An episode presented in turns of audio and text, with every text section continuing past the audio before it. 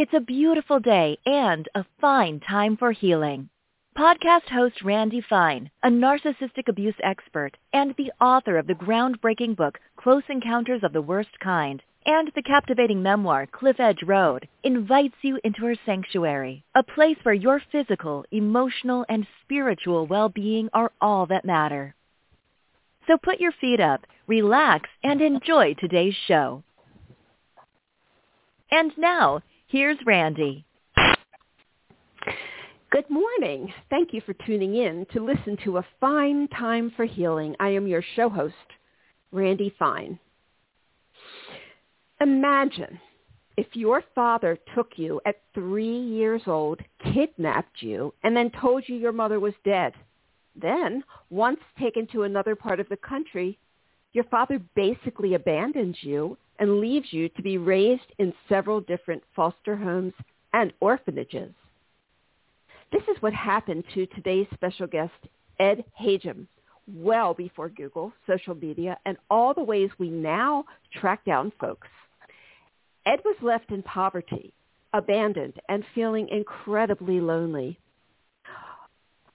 Now, when let's move forward to 60 years old. When Ed was 60 years old, with the help of an old suitcase, he found letters indicating that his mother was very much alive. He was angry with his then late father for being so selfish in taking him from his own mother. Learning his mother was alive, who he hadn't seen since he was three years old, 57 years later, everything Ed knew went upside down and his sense of trust questioned. He had to think, does he reach out to his mother? Would she want him or would she reject him? Ed explains his incredible story of resilience, discipline, and using his inner voice to navigate his life, which is true to true rags to riches American story, in his just released inspiring and riveting memoir, On the Road Less Traveled, An Unlikely Journey from Orphanage to the Boardroom. What's amazing is despite his difficult years, Ed learned to survive, not only that, to keep himself strong and focused, and step by step he turned his life around, eventually living the American dream with the help of a NROTC college scholarship. He got himself through the University of Rochester and then attended Harvard Business School.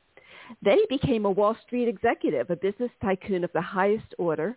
In 2008, after 20 years as a trustee of the University of Rochester, Ed became chairman of its board and gave the school $30 million to support scholarships and endow the Edmund A. Hajim School of Engineering and Applied Sciences. This was the largest single donation in the history of their school. So let's meet this incredible man. Good morning, Ed, and welcome. Good morning, Randy. They're overdoing it a bit. Scares me when you talk like that. Why does it scare you? Are you sure that's me? I mean, I keep questioning, questioning the whole story. I know. You know, it's interesting. Um, you know, because I have my story is nothing like yours, but I have a crazy story. And when I think back to that period of time in my life, it doesn't even seem like the same person because we change so much through the years and so many different things happen. But yes, it is you because you wrote the book. you Randy, unless... what's what wonderful, the, the, the added extra I get out of this book is that so many people relate their life to my lives. Not all of it, but like you say, part of it you can relate. And I could act, I could write another book about the conversations I've had with people about their lives, which has been uh, a very, very satisfying thing for me. Yeah, I mean, I always say that we could each write a book because our lives are stories, and they there's twists and turns and and good times and bad times and you know it's just it's amazing. But life is a story. But yours is particularly interesting i have to say. Um, so i said a little bit about you know what happened when you were three years old but is there anything you wanted to share about that part? Well, it, it, it, it, you have to go back a little bit into my father's life. And what's wonderful about this book, and my first ghostwriter wanted me to hate my father, and I had to. I said I, I just did, couldn't do that, so I had to get another ghostwriter because she wanted the drama of that. And what we have to go back and understand a human being's life. Father was born in 1900 and came to the United States uh, as a baby, uh, either born on the boat or born in, in Syria before they left from the port. And for the next 18 years, he grew up in, in high schools in New York City and got fascinated with the new technology called radio and went to work for RCA and made an enormous amount of money uh, at that point in time until 1929. He actually owned real estate on 110th Street, New York. They owned houses. He had a real estate, he had a stock portfolio, and he even had a picture of him with his own airplane. And between 29 and 33, he lost everything. I mean, literally everything, uh, including he lost his mother, who he was very close to. His father he was not that close to, but his mother was really a matriarch of their community, and she died. And according to him, she died of a broken heart because the community she lived with lost so much during the crash of 29. And he, as he said to me, he said, uh, in, in 1933, I had a choice between committing suicide and driving to California. Thank God for me that he drove to California. But on the way to California, he stopped at a cousin's house, somewhat unwelcomed. At that point in time, people didn't need people visiting. And the, the cousin had six children, the fifth of which was an 18-year-old young lady. And shockingly to everybody, in two weeks they got married. And uh, just, he was 33, so he was she was 15 years younger. They proceeded to California, and like most people, I just finished a book reading about this. The streets in California were not paved with gold. Dad had a lot of trouble. In fact, when I was born three years later, on my birth certificate, it said I was born to an unemployed father and a homemaker mother. And Dad was a difficult person, but difficult because he had gone through this horrible crisis and also because of his background. You know, in his day, if you read Leon Uris's book uh, about Abraham, you know, he ruled the roost. He wouldn't let my mother work. He would, she was basically a servant. And after three more years, she, at age 24, she'd had enough, and she decided to divorce him, which was shocking in 1939. And she did divorce him, and he got visiting rights and five dollars a month of Uh, alimony and child support. And she moved me from Los Angeles, where we were living, to St. Louis, which was her original home. When she arrived back in St. Louis, she was truly not welcomed. I mean, in those days, you didn't need extra couple of mouths to feed, and people didn't were not excited about someone being divorced at age 24. So when my father came to visit me on the first visiting day, he found me somewhat unkept, as he said. And instead of taking me to a movie or to the playground, he basically got on Highway 66 and drove me back to Los Angeles. And yes, and a few days or weeks later, he told me my mother died. I didn't, at three years old, realize, I guess, what he was saying. But we went on, and we were we were buddies for the next two years, although he spent most of that time as a merchant marine at sea, and I spent time with a Mrs. Benson, who was a neighbor. And when the war war started, he was drafted or he volunteered into the merchant marines, and I ended up in five foster foster homes. Uh, so it was a, it was quite a you know quite a, a trip for me because the foster home foster system in that in those years weren't that good. The first foster home was uh, abusive and cold, and they got a little better as time went on. And the last one actually was a very fine foster home, with, you know, with a family that really wanted me and actually taught me what a family was all about. So that was a real trip, or, or as I call it, Nijira, a real uh, movement uh, uh, in lifetime, and, and uh, it taught me an awful lot. I mean, I I, I argue with people that although life was not di- was difficult for me, I had a lot of disadvantages that became advantages. I mean, think about the idea of transferring from one school to the other between ages of five and ten. You learn adaptability. You learn what it is, what the rites of passage are in each new environment which you enter. And uh, I think that's really what I want to share. Uh, Dad, as I look back on it, the book helped me understand this, did what he could. I mean, you could argue he could have done more, but he did what he could. He had basically had one profession, which was being a merchant marine radio operator, and that required him to be at sea, you know, 75, 80 percent of the time. So he was not there. And after the war, uh, he returned to the East Coast. I flew across country, a five-stopper on a DC-10, and uh, we spent a, the summer of 46 in the, the YMCA on 34th Street together. And he was looking for work. I spent most of the time by myself. I learned New York City at age 10. And at age 11, we went to Coney Island, lived in a you know, a room and a half in a Coney Island hotel, and I went to school there. Dad continued to look for land-based work, couldn't find it, and ended up going back to sea. And in fact, there's a part of the summer of 47 you'll see in the book that actually spent I spent all alone at age 11. And, uh, you know, it, it taught me obviously self-reliance and, and a little bit of self-confidence. And then I was supposed to live with a neighbor while he was at sea, and turns out the neighbor decided she didn't want to take me, and I ended up in two orphanages between ages 11 and 18. and so that was the early part of my life, and it's it's uh, it, it was a story that I I mean, almost hardly don't believe it now. It took me a very long time to write the book. Uh, I had a great deal of difficulty writing. In fact, there's, my daughter had to step in and write my early life story for the in the first draft because I really couldn't handle it. It was very difficult really? to bring back those memories. Because at yeah. 18, I went to college and I decided I would bury it. And psychologists would go crazy saying, you can't bury it. I buried it someone's mother told me that a little bit of denial never never hurts. But I buried it, and I buried it for almost 55 years. And uh, when I became the chairman of the board at the University well, of Rochester, let me let's let me let me ask you some excuse questions. Me, I'm sorry. So, I, I wandered on. Pardon me, Randy. Yeah, I mean the story can go on and on and on. Yeah, um, yeah exactly. Okay. Yeah. So you buried um, a lot of your past, and uh, as somebody who works with people who have had traumatic childhoods, um, this is something I see a lot. And when you've been used to stuffing all that down, hiding it, hiding it behind a wall or whatever, at some point it has to come out. Was there a time in which that started to seep through and you began to feel your past? Well, you know, it was a successful burial. That that's why. And you're right. I've read all the books about what I shouldn't have done, but I did it. I decided that I truly didn't want to deal with my background. I, I was ashamed of it. I was embarrassed. I didn't want anything special given to me because I had this background. I didn't want pity.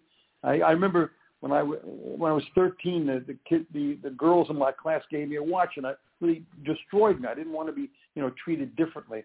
So when I got to college, and I I, I communicate this to young people now. You do have a choice, and most kids now let, it hang out. But I, I really decided, and I, there was one other student in the, my high school, and I went to him and I said, I'd appreciate it if you don't tell anybody where I came from. So I basically, my mother died when I was three. My father's a merchant marine. We live in a post office box in San Francisco, and that's the end of the story. And it, it worked out pretty well for my college career, and it started to be successful. And you know, I didn't have to tell anybody.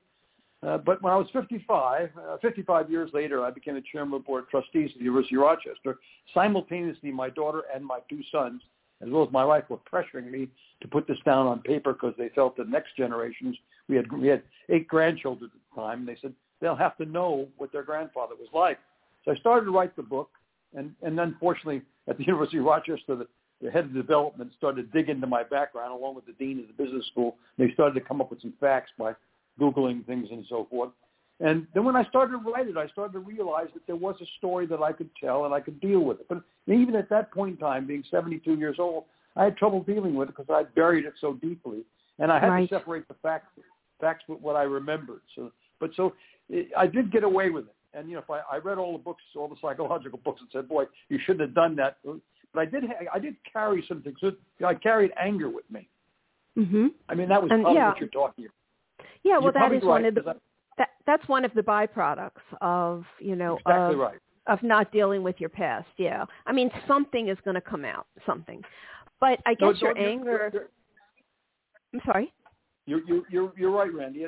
I did carry anger, but I was again lucky there, or, or, or sort of thought it through. My anger was directed at me, you know, and I, I found my father's anger was directed externally. He was always angry at somebody, and I luckily or decided that I was going to drive it. My anger was going to drive at me. I'd get mad on the golf course, mad at the the tennis court, mad at myself for making mistakes on exams and so forth, but rarely ever mad at anyone else and and that actually helped my drive drive me to do better than I probably should have done too as well. So I was Really? very lucky in those two aspects. Yeah. yeah. Yeah, because I would think that if you are constantly beating yourself up, you know, it's hard to get anywhere, but that's not your story. I mean, the more you beat yourself up, I guess, the more you were motivated. And that is not what happens with the average person. The more they are angry at their situation and their past, um, the more it uh, stagnates them, hinders their growth. So you had the opposite trick, little situation. trick I used, the little trick I, Mhm. I, I, I tried never to become a victim. It's very hard. Obviously, sometimes I thought that I was a victim, but I tried not to be a victim and always tried to look what's next. And that came from the early childhood. When you start changing places, I was in 15 or 20 different locations before I was 18 years old, and you always had to adjust to the new environment. So I, I, I tried not to make myself a victim, and I, I found also my father was a victim. He always was a victim. Somebody else was doing something wrong to him, and I always thought that that that energy used you use energy to become a victim. Instead of using it energy for that, use it to look forward and ask what's next. What can I do to improve my position? And so that was the that was another little experience that I got through that sort of combined with bearing my background that helped me out. Mm, It wasn't 100%. You can't get, Right. you- you're indicating, you don't get away with it. Right, exactly, exactly. Um, so you, you know, you talk about loving your father. You said that you, you know, the first ghostwriter, you know, wanted you to hate your father, but you love your father. And I want you to share with us how you're able to truly do that with somebody who kidnapped you and abandoned you and those kind of things. Um, how do you how do you love your father? How do you find that love in your heart? Well, originally, you know, as a ba- as a small child, he gave me unconditional love. Although it was mostly by letters, he gave me unconditional love. I would never, he never agreed with the fact that I was ever a bad boy. He that's the message he sent me. You're the best. You're the greatest. You're going to do well. He sent me those messages. So there was the early love. And when we spent time together, he would always hug me and talk to me. And of course, remember when he kidnapped me? And kidnapping sounds terrible, but what he was doing at that point now, he was feeling and not thinking. He ha- he couldn't do without me. So that was really a great deal of love. My mother, on the other hand, and I found this out later on, she was much more of a practical person, and she was thinking and not feeling. In fact, I, I, hmm. later on discussing that with her, she felt that she arrived home and she I was not welcome at the home, so she felt maybe I was be better off with my father. That's why she didn't pursue me. She could, probably couldn't pursue me because she didn't have the resources. But anyway, so and then we were estranged when when when when when he died because later on he disagreed with everything that I did. I mean, when I left the Navy, he did. He's unhappy. He can't leave the Navy because when he left the Navy, things went downhill. I when I had I was an engineer, I was doing well. He said you can't leave engineering. I went to Harvard Business School with not enough money to get even get through the first year. So how are you going to do that? What are you doing that for? You had a great job as an engineer. And he really, you know, disagreed. And then when I married my wife, he disagreed with, with marrying her as well because, although I didn't know it because I never saw a picture of my mother, she looked a little like my mother. And, and she also came, their parents came from the same part of the world, Eastern Europe. And he was against Eastern European people as he wanted me to marry somebody from the Middle East, you know. So, so he disagreed with all that. So we died. We were, we had, we had peaceful coexistence. We died. And so I had the early love. And as I wrote this book, I started to realize what he went through in his lifetime. And having been a businessman, I've seen other businessmen really have difficult times and how it affects them. When you lose everything, it, it, it, it, it creates demons that are very hard to get over. So I understood more and more about his reaction. So I came to the conclusion that he did what he could do.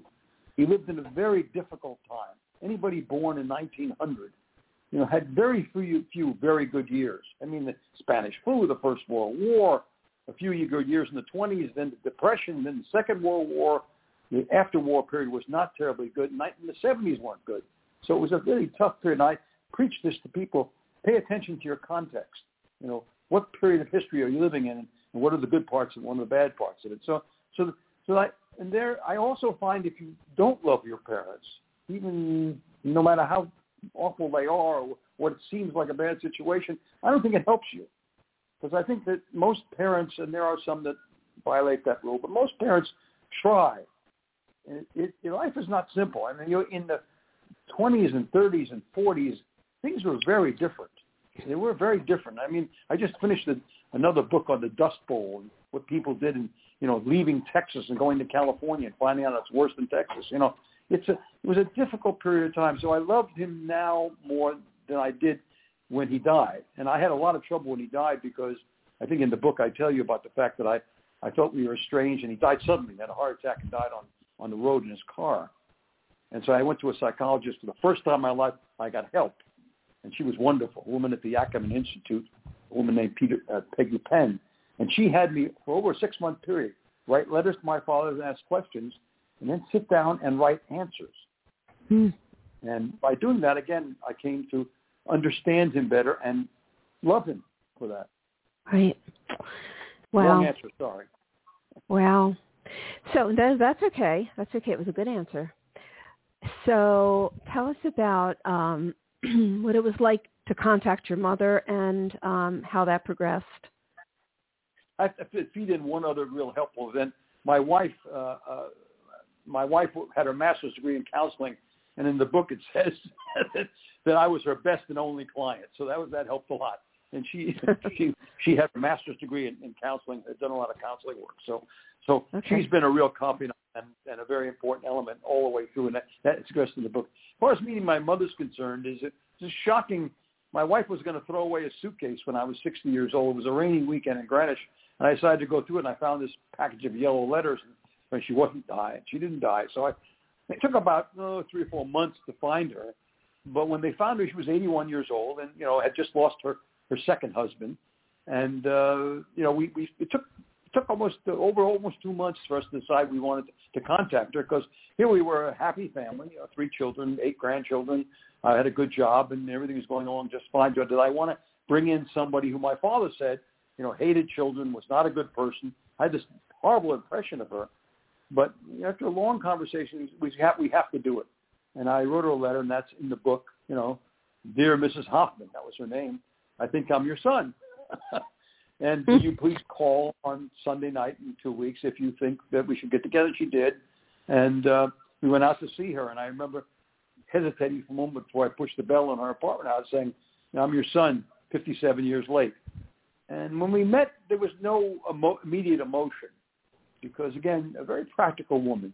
But immediately I knew that she was my mother. First of all, she talked rapidly, and very few people in St. Louis talk as rapidly as she did. And she had a little bent over, which I'm a little bit bent over. I kind of walk. My wife drives my wife crazy, and so and there was a certain sort of communication right away.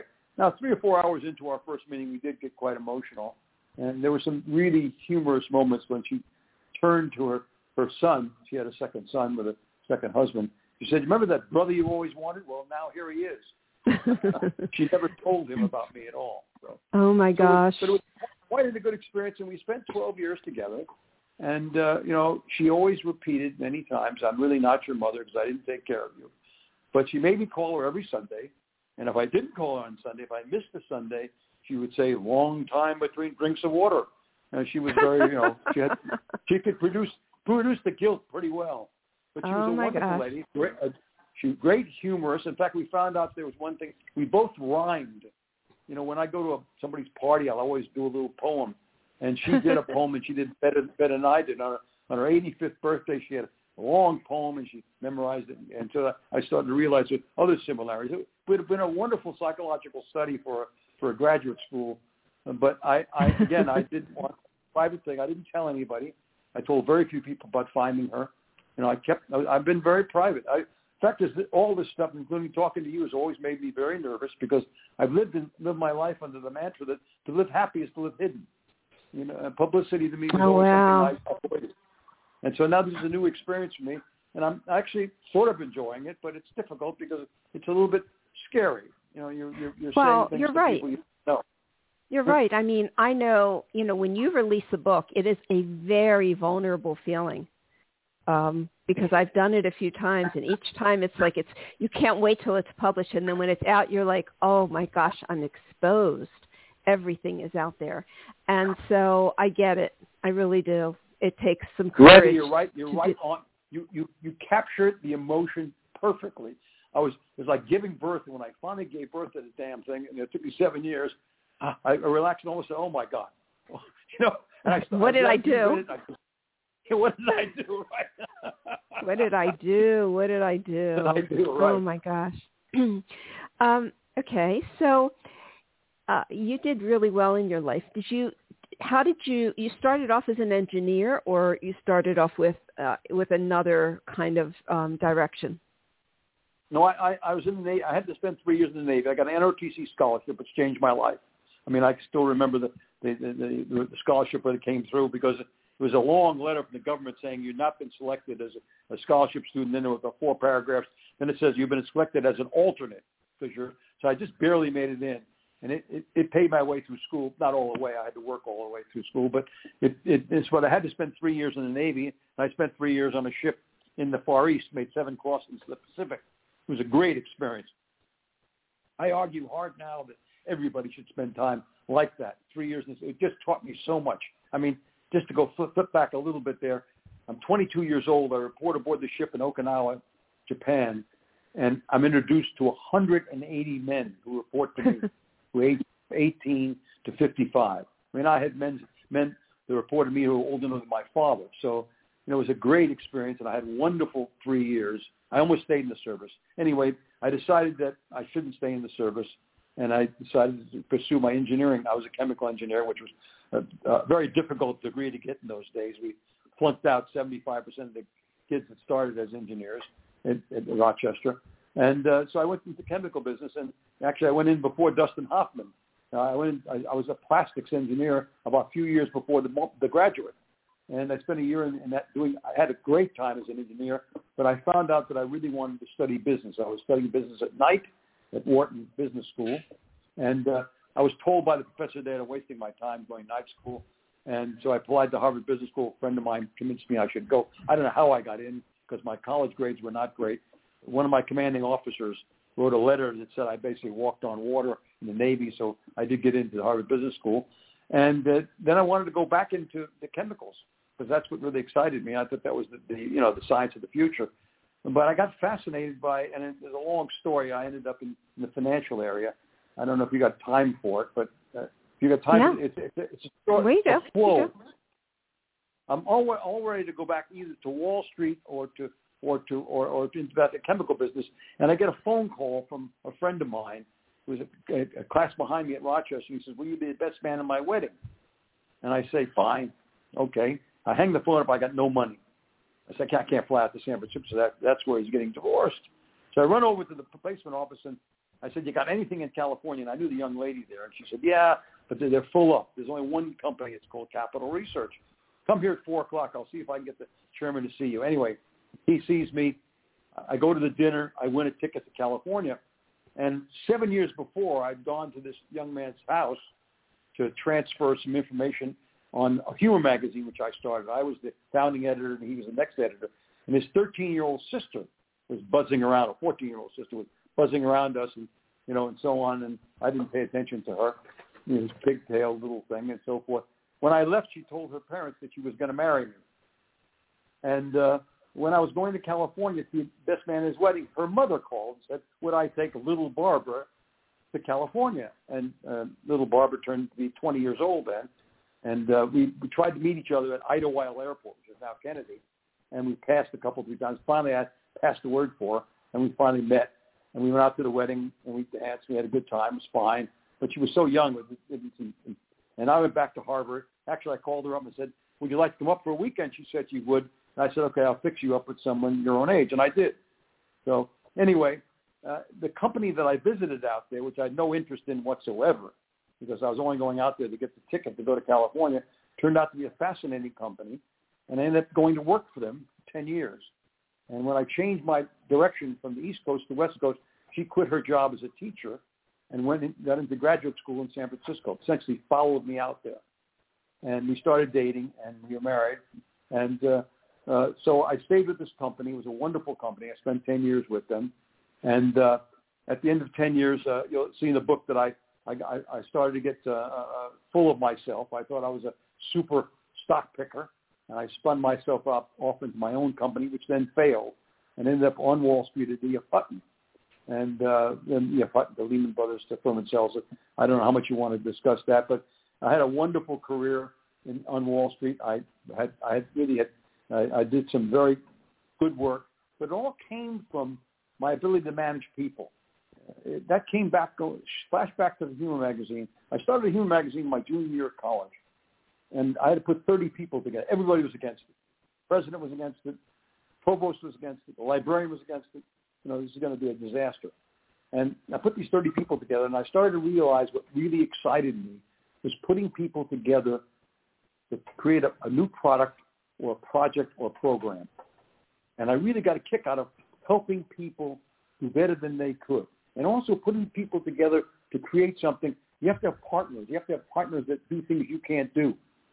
You have to get, get partners that can do things better than you can do. Putting this whole thing together really changed my life. And also, I, we had to fund the thing, you know, find the money for it. So I went out and I sold advertising in a magazine that didn't exist. And I told people, if in your li- early lifetime, if you can sell something to people you never met before, doesn't exist, you're going to do okay in life. And I did that. but that really transferred into my Wall Street experience because Wall Street's a tough place. But people got the, the impression that I really wanted to help them succeed. I wanted to them to do better than they thought they could. And by doing that, what happened to me was I ended up doing better than I thought I could as well.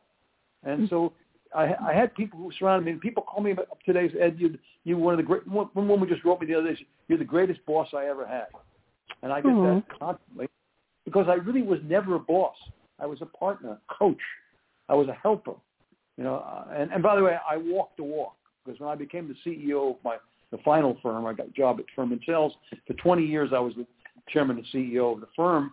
And over the 20-year period, I paid myself the most money once in those 20 years. So I not only talk the talk, but I walk the walk. I paid people who did better than I did in any one year, more money than I made, and I promoted people too. So that, that, that and that's why I ask people to, to really focus on their passions. My passions early were math and science, but they, they kept morphing, they kept changing, and finally ended up in finance and then finally management. And because I found those where I got my kicks. I still love that. I love working with people to produce something. You know, finding the right people to put together, you know, and make the things work. that's all. Randy, I'm sorry. My my my daughter is a, a TED Talk a TED Talk uh, curator, and she said, "Dad, stop making the answers so long." I'm sorry.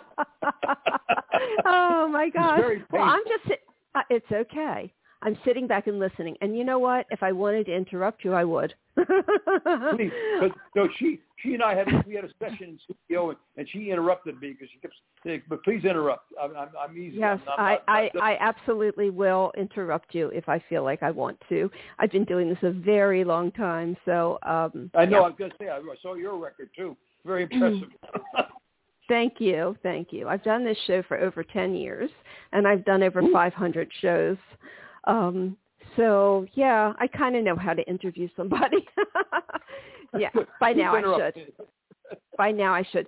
So you worked for Lehman Brothers. Were you there when they went down? Oh yeah. That, what's wonderful part of the book is that, you know, people ask me, you know, what's the worst thing that happened to you? And I said a lot of bad things happened to me, but one of the worst things that can happen to anybody is if you spend a significant period of time doing everything right being successful, and still getting thrown out. I spent seven years at Lehman Brothers during the period when a fellow named Lew Glucksman and Pete Peterson were, fighting. I was one of the senior partners there, member of the board of directors. I was the younger, youngest member of the board of directors in the, the 100-year history of Lehman Brothers. I was the youngest youngest director, and I took over a security a, a brokerage division where they you know buy and sell stocks, which was a total disaster. And in two and a half years, I turned it around. It made money. It took its place in the industry and so forth. And then Glucksman pushed me out of that into the money management business, which was was going straight down the tubes. They had three billion in assets, and when I got there, they had went down to two billion. People was, it was in disarray. I turned that around, and in three less than three years, we went from two billion to ten billion.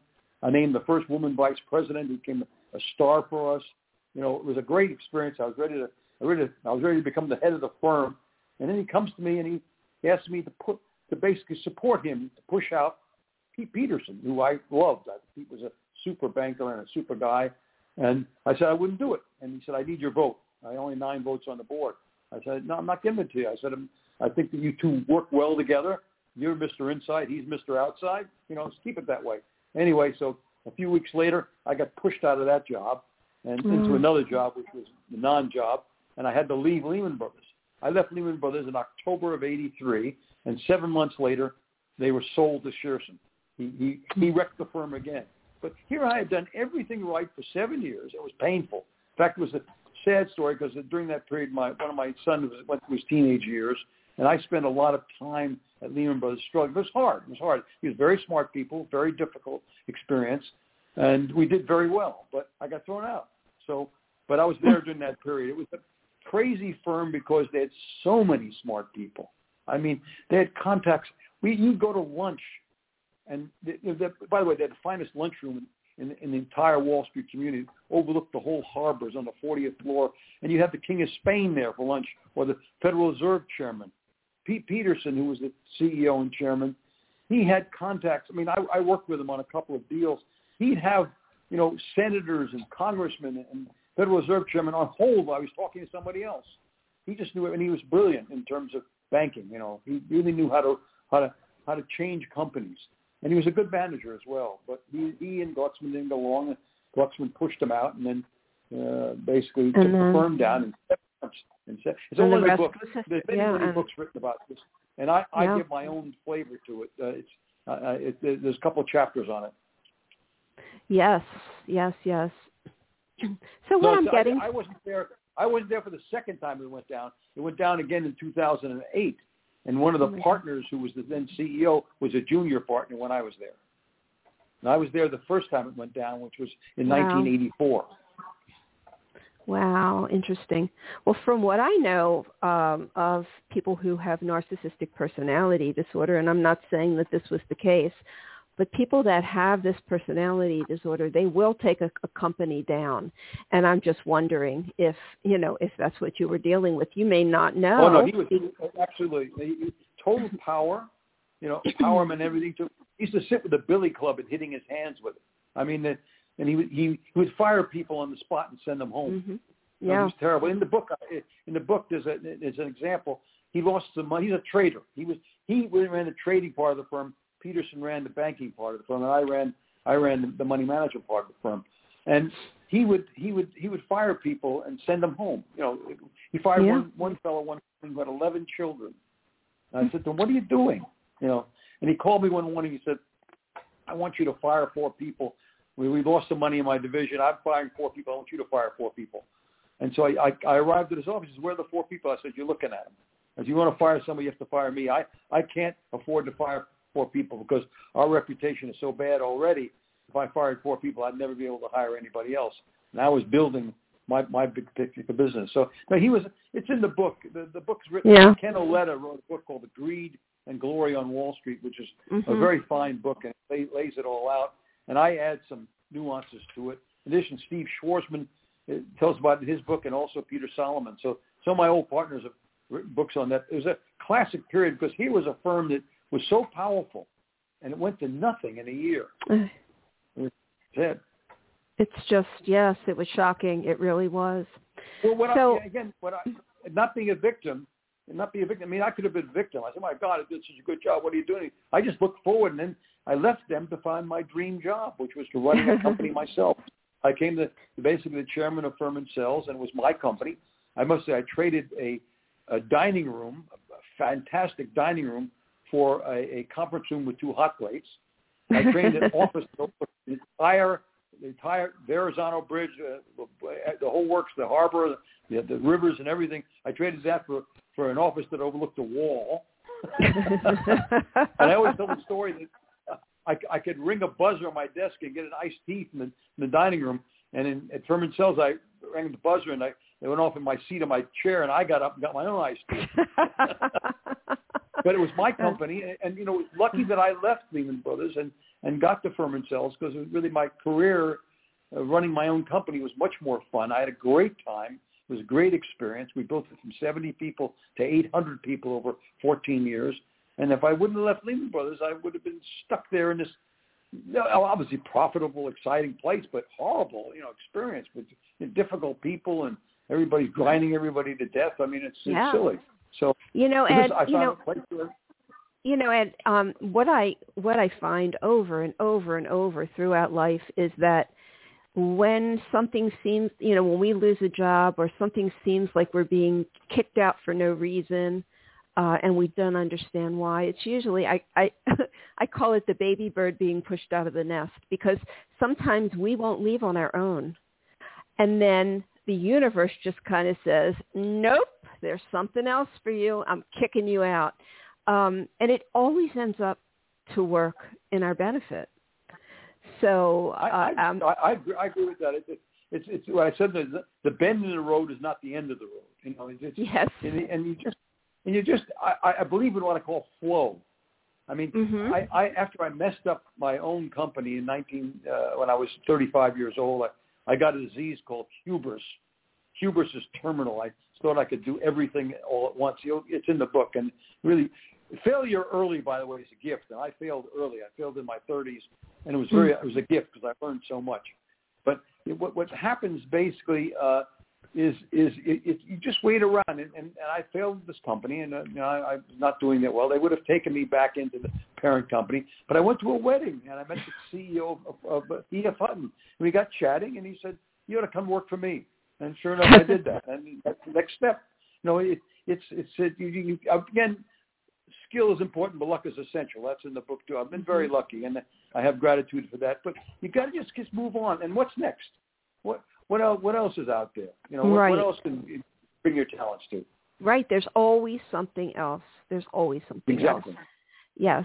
Um, you know, I think really what um, got you through uh, and made you so um, made people you know attracted to you and want to work with you is your humility. I mean, I don't think maybe other than the very beginning that you really let your ego lead the way.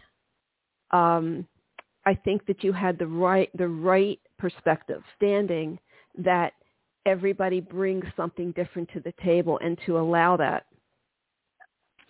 So well, that's, a great insight. Absolutely true. You, you got that from the book. That's one of the things I wanted to convey. That culture is the most important thing, and and understanding people and having empathy. That that a winning team, you know, can almost accomplish anything. If you've got a motivated, winning group of people that want to do something, and if they feel that you're in, you're trying to help them, you know, you you basically can do almost anything. I mean, right. and that I proved that with, with Furman Selz. We were 70 people and during the 14-year period that we grew from 7 to 8, 70 to 8, about 75% of the firms, or 50 to 75% of the firms, either went out of business or merged. But they were like us. Firm was the industry was consolidating. But I really felt that, you know, I really was interested in people. I mean, I had a woman at Furman Selz who every, about every morning, maybe maybe you miss a morning occasionally, she would come in and tell me what was going on with people in the firm. And I remember, you know, and it wasn't manipulative one of the young men on our, our, our, our stock exchange floor was giving his kidney to his brother. And I called him the morning of the operation before he left. And I said, that, that is an unbelievable sacrifice. And, you know, you're really very special. And, of course, you know, that vibrated to the whole firm. And I just did it because it, I, I really felt that this was, you know, this was a young man. This was not a, you know, somebody who, who wasn't, had a life ahead of him. And I always wow. we had, we had, we had, you know, marriages and divorces and babies, and that was always celebrated in our firm, and it was important because people are. It's more than work. You know, when I list the importance of life, it's self, family, work, and then community, which is what I call giving back. Those are the four four balls you got to keep juggling. But you got to get self right. When you get self right, then it's family, and then of course family, it's work. You know, work and family work together. They're unfortunately you juggle those back and forth because you, you have to have both of them. That's right. That's right. You do. So you had you have a lot of empathy, and I'm wondering if and you and that worked for you in business. Did did you find? Uh, I know that you were very resilient. Did the empathy affect you in other areas where you were oversensitive to certain things? I, I don't think I, I, I was very sad. What was nice, what my empathy was that people had difficult backgrounds, and you know, mm-hmm. given when I grew up, a lot of people had difficult backgrounds. You'd be surprised. Almost everybody's got a story, and when you can empathize with somebody whose mother and father got divorced, or or his father left, you know, and so forth. That brought a lot. You, you you became closer to people. People felt Mhm. that you were human, and they felt Right. also that you understood them. But I, you know, I guess I was oversensitive to some extent in that I always felt that, you know, I, I never wanted to put myself forward. You know, when I I, I had a, a mantra that basically deflect credit. Oh and, my. And, and, and some people said to me, you know, Ed, that's a mistake. I said because you know people, you know, people didn't recognize who I was, and that was okay with me. Um, I, I didn't need to be, I didn't have, need to be known. You know, I, I, this is why this book scares me a little bit because I'm getting a little bit known here. But you know, there's certain things you pick up. Ronald Reagan said, you know, you can, man can, a person can do anything if he doesn't worry about who gets the credit. I, I Mhm. put that together with helping people doing better than they think they can, boy, and that really works. And then deflecting the credit. When you when somebody is going to focus on giving you credit, think about who else deserves the credit. I mean, Mhm. when I was the, the chairman, of, when I was the president of the Alumni Association for Harvard Business School, they were going to give me a day. You know, there's going to be a full meeting where they're going to celebrate my my 10 years as as not only the, the president but my contribution. And what I did then was give produce a video for the Associate Dean of Internal Relations, Christine Fairchild, and I showed that video at my day. And you know, because I want she really did the she did the work. She basically pulled me back onto the board when I when I tried to get off, and she supported me on everything. And they were giving me credit for this whole experience. And Mm. and after I finished that, a woman who's a well-known name from Texas came up and she said, "Ed, that's the classiest thing I've ever seen." And that that comment to me was worth more than anything a lot of things in my life because this is a woman I really respected, and it, and I didn't think about being a classy thing. I just said, you know, Christine deserves the credit. I don't deserve the credit, and I, Mhm. so I did the same thing when I stepped down as the chairman of the University of Rochester. I I gave everybody a, a piece of a piece of of crystal with their name on it. Their name on it, the University of Rochester, and then the two words, thanks, Ed. And I said, Oh. this is a oh. thank you can't possibly destroy. I mean, most thank yous go up in the air. This one's going to sit on your desk for the rest of your life because you guys have done an unbelievable job. Now, the board was was unbelievable. They, we raised a billion three at the University of Rochester, more money than they raised in the previous 155 years combined. And it was, you know, it was a Herculean task. Changed the university, created an inflection point. By the way, here again, deflecting interest. The president did the work.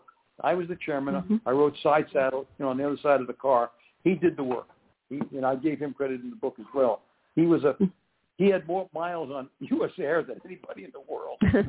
Traveling around, seeing our alumni. But anyway, oh my gosh. Yeah. So yeah, I mean, I'm kind of the same way. Um Mhm. I just I you know, I never feel like I mean, I feel like I'm guided. You know, I have a different kind of perspective. I feel like I'm guided to do things and and that's how everything happens. Um so yeah, I don't take a whole lot of responsibility for things that I do because I feel like I'm guided to do them. Um so but I lo- I love, you know, I just love your your perspective. Um it it's no, so but, you, but you just said something. You know, I I feel guided too. You look at this book. I mean, here Yes. I'm, my age. I mean, I'm, I'm, I'm still chairman of a small a company in Boston, but I'm kind of a you know part time. But you know, many respects, this is a whole new life for me, and I'm guided. I was guided to do this. You know, Yes. I, I finished University of Rochester in 2016. This book's now come out, and it's given me a whole new life to work. I'm, this is sort of a fifth career for me, and it's really Yeah. kind of a it, it, it, the flow just it flows to the next step here. Yeah. My wife thinks she said, "You're happier than you've been in a long time. I'm really having fun with this, and I'm getting terrific satisfaction. I mean, kids. I mean, I, I found it, and I, new avenues have opened up for me. There's a group called Wiley in Boston that basically handles kids from foster homes, which are in universities in Boston, MIT, Oh. Tufts, Boston College, and these kids talking to them, I really can become. You know, that really have I can associate. I can, you know, I, I can Oh, tell them my, I, I can tell them about my freshman year of Uh-huh. college, how terrible it was, and how I overcame it. And it gives Yeah. one, one gal wrote me a letter. You know, her her name is Miracle, and she she said you you re-inspired me. I'm ready to, to you know go forward again because it's tough being a you know a foster child. You go to a, a college. Not today. It's a little easier because there are more of them. I was the only one. You know, Nobody else came. Nobody else. It seemed like nobody else was poor at college when I went there. And you know, it, now is a few few more. But you can talk to these kids then, and I'm getting great satisfaction out of coaching them. In fact, the woman who runs it says you're the poster child for this whole organization. so yes, guided is, guided is a good word. I always mm-hmm. it flow. Guided is a better word. I like that. Mm-hmm. Yeah, but you know, actually, flow and guided, I see them as different because guided is just something that's just coming from, you know, God or the universe or whatever we believe. We just kind of believe that our life is guided. Flow to me is another thing because, and I just actually wrote that word down because I think that if we ride the flow of life, we do so much better. It's when we resist that we have problems. And so, you know, when when you follow the flow of life, when you see a door or a window opening, you just go for it, you know, and you sort of let this let these things guide you through your life. So I think flow and um, and, and and guidance are are different, but they're both just as important. yeah, that, that, yeah. It's an interesting distinction. I I I, I let's have to think about that. Yeah, but you're right. I mean, so, the, leaving Capital Research and meeting a guy at a wedding, and the door opened up, and I went. It turned out to yeah. be the place to go. Yeah. Exactly. Uh, exactly. Exactly. But but so, but the guided also, you know, I, I that, that's why eventually. By the way, instead of self-publishing this and giving this book to a, a hundred of my friends, this is the reason I'm taking it because I feel I'm guided. There's a I, I have a message and and it, it can be helpful to people, and mm-hmm. I'm being guided to do this. You know, I yes. really feel it. It's Scott Peck's book, his fourth characteristic is called grace, and the grace is, is love, and love is giving to others. And it's, it's mm-hmm. grace means you know the, the, greater being and so forth. So you know, right. I, I'm a big Scott Peck guy. That's why I wrote the book on the road less travel. His book is The Road Less Travel. Oh wow! He sold 20 million.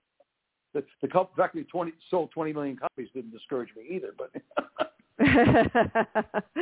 well, you have you know you have just a great attitude. It's it's admirable, and I think that is that's what I take from the whole thing. I mean, the story is incredible, but listening to you and talking to you and hearing you know your perspective on all of this, it's just that your attitude is great, you know, and you because children there are there are many children who go through what you go through and end up on the streets and end up on drugs and end up on alcohol and end up homeless and in in gangs and things like that but you didn't. You didn't. didn't. No, because I think that a couple of little tricks again, and not being a victim, and mm-hmm. you know, and, and wanting more, wanting more. I really wanted more, and you know, the movies, uh, the, the final, my final foster home, the little little things along the way that sort of kept me on the straight and narrow. There's this this family called the Robs. They really treated me like I mean, they showed me what real family was like. I, I collected that little picture of what family was really like. And then the the the, the headmaster of, of the orphan, the last final orphanage home, Ruben Kofdot, his name was, he was very special, and he kept saying, "There is a good life out there for you. You have to work at it." And and my father was he was you know he he believed in hard work, you know, and I and I I believed in hard work, and so you know I I want to take I, I want to take young people and convince them that it's anything is possible, and that mm-hmm. education mm-hmm. is the solution. You work mm. hard at it. You have to find your passion. I mean, you can't. No, everybody can't be a nuclear physicist. I mean, I was kidding. The fact I wanted to be a physicist, and I want I wanted to be a physicist. So my sophomore year, I took a physics an advanced physics course, and I almost flunked. I flunked it. I got a C. I got out of it quickly and back into engineering physics. But I want them to reach. And when you reach for things, you'll find that either you can do it, and it's interesting, and you go for it, or you can't do it, and you go someplace else. I have right. this, this absolute passion about young people never wasting a summer. Get out there and do something. You know, be be a you drive know, an yeah. my daughter drove an ice cream truck one summer. I mean, that's mm-hmm. the greatest experience ever driving an ice you know, cream truck. Kids nowadays, um, so many of them, and I can't say all of them, but it's it's just the general um, mindset of the millennial generation is that they want to be YouTube stars. They want to be uh, TikTok stars um, and they just they don't want to work hard.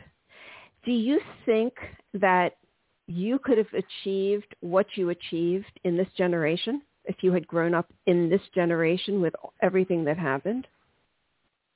Have That's you ever thought one. about that? yeah, I know. See, what's so nice about these interviews is you give you just gave me something really totally new to think about. Mm-hmm. I, I've gone back and, and said that I, I don't know whether I would have been much more successful in my father's context. You're asking me a new question now. Uh-huh. Would, would, yeah. would I be successful in this context? mm-hmm. Would, I, would I, would, how would I? Yeah.